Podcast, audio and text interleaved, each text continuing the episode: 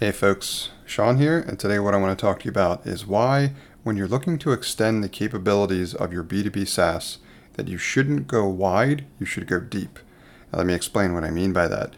So, sometimes when you've gotten early traction with your B2B SaaS, it's easy to think through and continually add to your backlog or your roadmap and extend what your product is capable of. Now, when a lot of people are doing this, especially in the beginning, they're thinking about how can I go far and wide with what my product can do?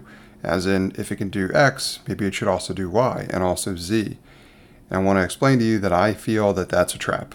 I've been there before, and the more that you go wide, the more you have a higher probability of building your product in a direction away from what your customer actually needs. Instead, my recommendation is that you go deep and that you become the best version of whatever it was you were originally setting out to solve for your customer. So, that top problem, continue to be better and better at that. And if you continue to chase that, assuming that you've latched on to one of the top problems from the start, then it's going to be almost impossible to catch you, which is going to give you significant defensibility because your solution is going to continue to be better and better. Let me share with you with another example that may be relevant in another industry. So if you think through in terms of healthcare and receiving service there, you might need the help of a doctor or a particular surgeon at some point if you have some kind of healthcare issue. Now, a lot of people have problem with their knees, so I'll focus there. Like over time, knees degrade, right? So eventually people need to go see a specialist that works on knees, for example.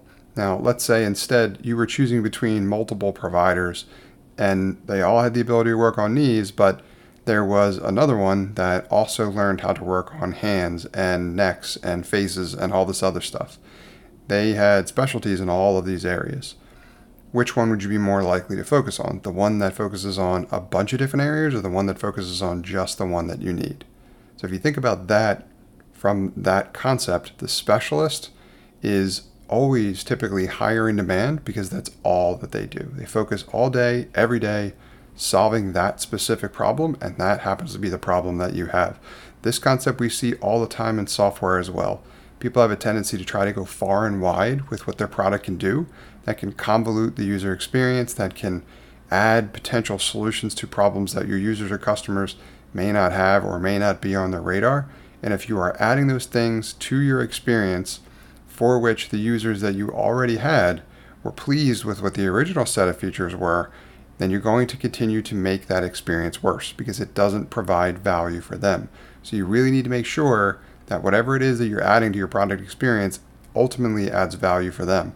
And I've seen the concept and the strategy of going deeper into being the best solution for the specific problem that you originally set out to solve for that target market to be a much more successful strategy at doing that in the long run than instead going wide and trying to solve multiple problems or extend functionality that way. Hey folks, Sean here, and thanks for listening to this episode. I hope you got a ton of value out of it.